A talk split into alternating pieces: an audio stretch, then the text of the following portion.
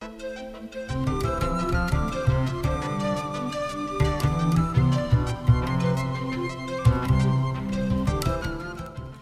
siger velkommen til Københavns Nærradio til et temaprogram om David og Batseba ved Jesper Steen Andersen. Og øh, vi skal til anden Samuels bog, kapitel elleve, og det står på side to hundrede femogfirs i den autoriserede udgave af den danske Bibel. Året efter ved den tid kongerne plejer at indlede felttog, sendte David Joab og sine folk afsted med hele den israelitiske hær. De hærgede blandt ammonitterne og belejrede Rabba. David blev tilbage i Jerusalem. En gang ved aftenstid stod David op af sin seng og gik rundt på taget af sit hus. Deroppefra fik han øje på en kvinde, der sad, der var ved at tage bad. Hun var meget smuk. David sendte bud og forhørte sig om kvinden, og han fik det svar, at det var Batseba, Eliams datter, Hittitten Urias kone. David sendte så bud efter hende. Hun kom ind til ham, og han lå med hende. Hun havde netop renset sig efter sin menstruation. Bagefter gik hun hjem, men kvinden var blevet gravid, og hun sendte bud til David og fortalte ham, at hun var blevet gravid. Så sendte David bud til Joab: Send Hittitten Urias til mig. Det gjorde Joab. Og da Urias var kommet, spurgte David ham, hvordan det stod til med Joab og med hæren og med krigen. Derpå sagde David til Urias: Gå nu ned til dit hus og vask støvet af dine fødder. Urias forlod da kongens hus, og en gave fra kongen blev sendt efter ham.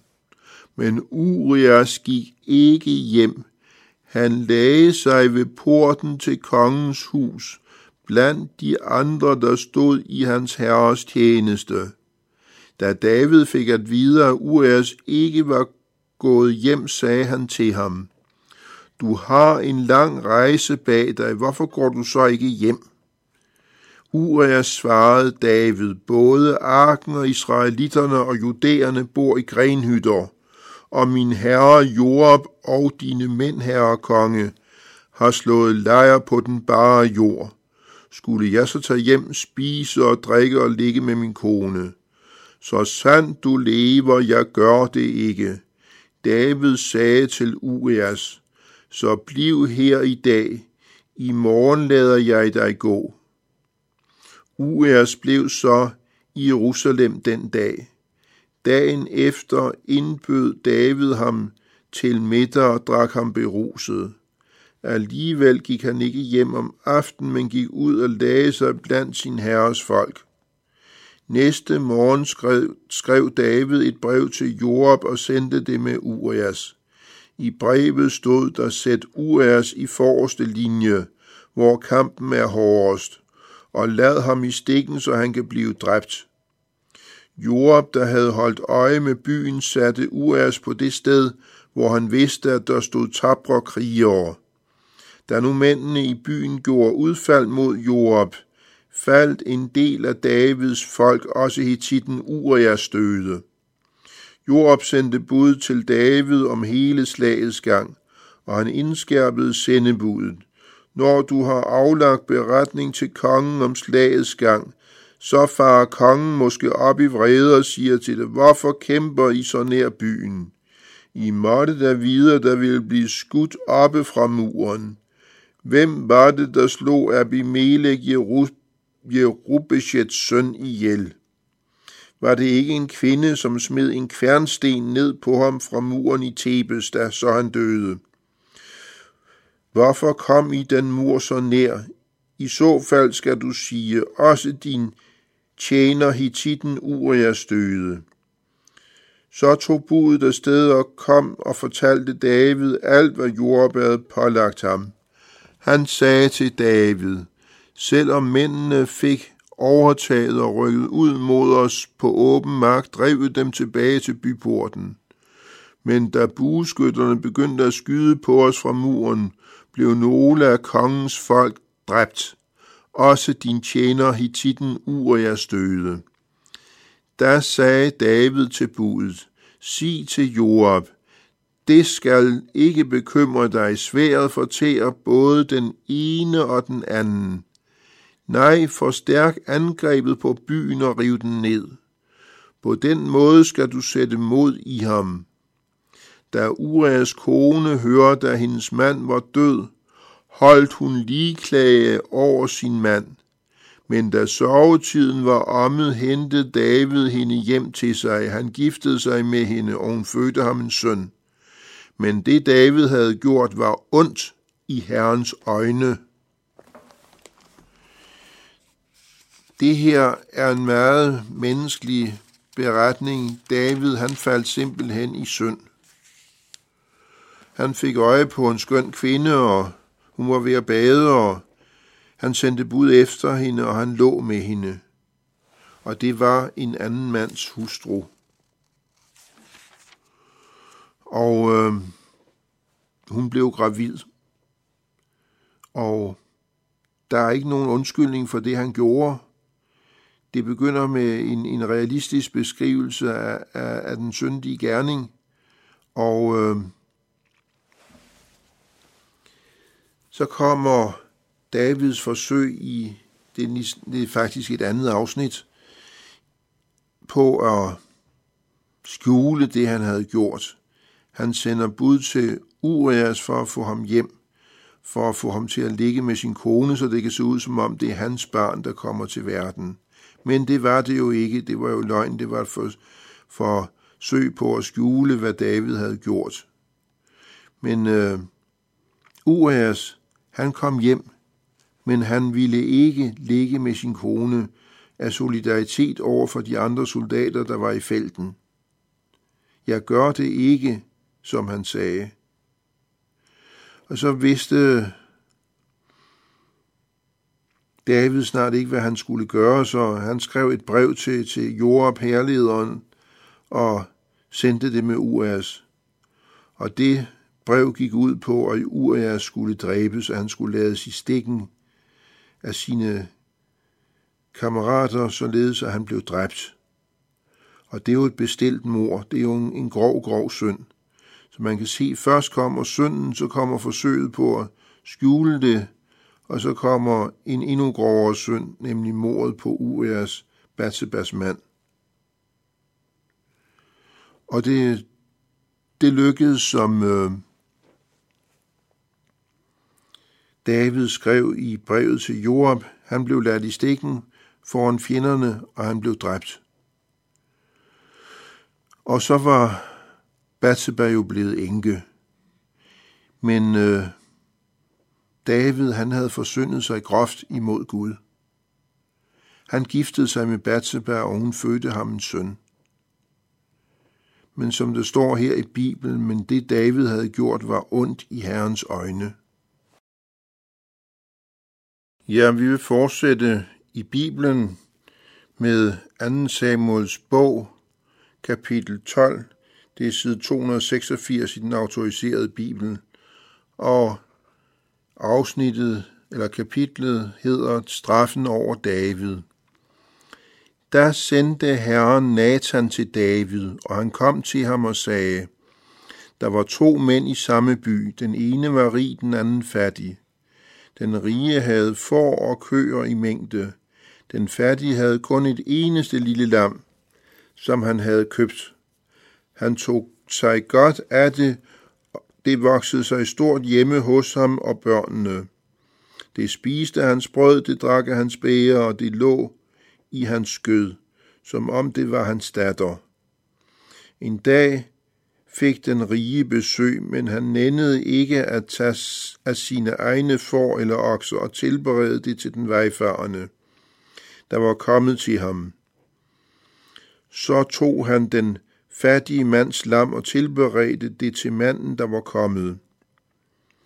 Davids vrede flammede voldsomt op mod den mand, og han sagde til Nathan, så sandt Herren lever, den mand, der gør sådan, skal dø, og lammet skal han erstatte firedobbelt, fordi han har handlet så hjerteløst. Da sagde Nathan til David, du er manden. Dette siger Herren Israels Gud. Jeg salvede dig til konge over Israel. Jeg reddede dig fra Saul. Jeg gav dig din herres hus, og lagde din herres hustruer i din favn. Og jeg gav dig Israels hus og Judas hus. Og skulle det ikke være nok, havde jeg gerne givet dig langt mere. Hvorfor har du vist foragt for Herrens ord og gjort, hvad der er ondt i hans øjne? Hittitten Urias har du slået ihjel. Hans kone har du giftet dig med, og ham selv har du hugget ned med ammonitternes sværd.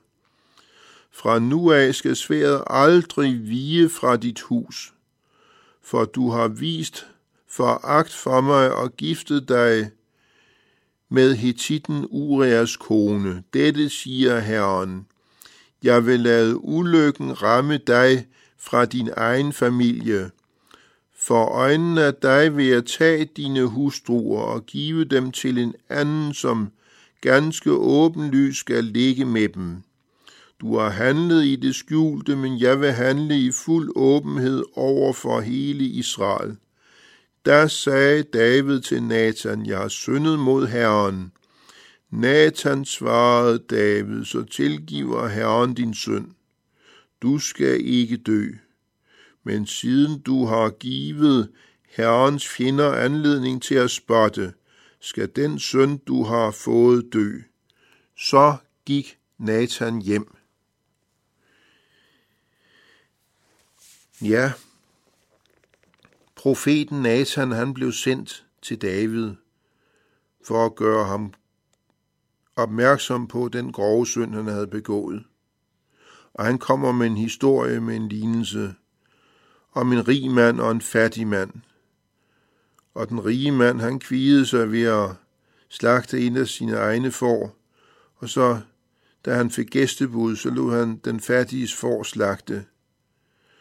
Og øh, det var jo oprørende gjort. Og øh, Davids vrede flammede voldsomt op mod den mand. Og han sagde til Nathan, så sandt Herren lever, den mand, der gør sådan, skal dø. Og så er det, at Nathan gør David opmærksom på, at du er manden, og det rammer jo, det rammer jo David som et chok, fordi det er jo sandt nok. Det var David, der havde forsyndet sig. Og Gud havde gjort så meget for David, havde gjort, gjort ham til konge over både Israels hus og Judas hus, og nu rammer straffen simpelthen David for det, han havde gjort. Han havde forsyndet sig ved at forse sig på Urias kone. Han havde ovenikøbet dræbt Urias. Og vi fortsætter med at høre den bibelske beretning. Herren lod den dreng, Urias kone havde født David, blive ramt af sygdom. Da bad David til Gud for drengen. Han fastede strengt og gik hen og lagde sig på jorden om natten. De ældste ved, hoftet, ved hoffet mødte op for at få ham til at rejse sig. Men det nægtede han, og han ville heller ikke spise sammen med dem. På den syvende dag døde drengen, og Davids folk turde ikke fortælle ham, at drengen var død, for de tænkte, mens drengen endnu var i live, ville han ikke høre, hvad vi sagde til ham. Hvordan skal vi nu få sagt til ham, at drengen er død? Han kunne jo gøre en ulykke. Da David så, hvordan hans folk gik rundt og hviskede sammen, forstod han, at drengen var død. Han spurgte dem, om drengen var død, og de svarede, ja, han er. Så rejste David sig fra jorden, vaskede sig og salvede sig, skiftede tøj og gik ind i Herrens hus for at tilbede. Derpå gik han hjem og bad om at få sat mad frem, og så spiste han. Hans folk spurgte ham, hvordan er det, du bærer dig ad? Mens drengen var i live, fastede og græd du. Men næppe er han død, før du står op og spiser. Han svarede, så længe drengen var i live, fastede og græd jeg. For jeg tænkte, Herren vil... Måske vil Herren være noget imod mig og lade drengen leve, men nu da han er død, hvorfor skulle jeg så faste? Kan jeg få ham tilbage igen? Jeg må følge efter ham. han kommer ikke tilbage til mig.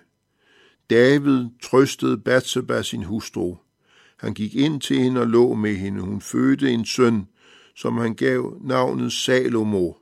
Ham elskede Herren, og han sendte bud gennem profeten Nathan, at hans navn skulle være Jedidja for Herrens skyld. Ja, det er jo, Davids liv var jo en øh, mærkelig blanding af, af Guds frygt og så synd. Men øh, Guds frygten, den sejrer i, i, øh, i det lange løb, og David bliver sat på tronen igen, og han får lov til at, til at regere Israel, og han havde Herrens velbehag. Og øh, vi skal lytte til salme enoghalvtreds i det gamle testamente på side fem hundrede og otte i den autoriserede bibel. For korlederen salme af David, dengang profeten Nathan kom til ham, fordi David havde været sammen med Batseba. Gud, vær mig nådig i din godhed, udslet mine overtrædelser i din store barmhjertighed. Vask mig fuldstændig ren for skyld, rens mig for synd, for jeg kender mine overtrædelser, og min synd har jeg altid for øje. Mod dig alene har jeg syndet. Jeg har gjort, hvad der er ondt i dine øjne. Så er du retfærdig, når du anklager, og ren, når du dømmer. I skyld har jeg været, fra jeg blev født. I synd har min mor undfanget mig. Du elsker sandhed i det dunkle. Du lærer mig visdom i det skjulte. Rens mig med isop for synd. Vask mig videre end sne. Forkynd mig fryd og glæde. Forkynd mig fryd og glæde. Lad de knogler, du knuste, juble.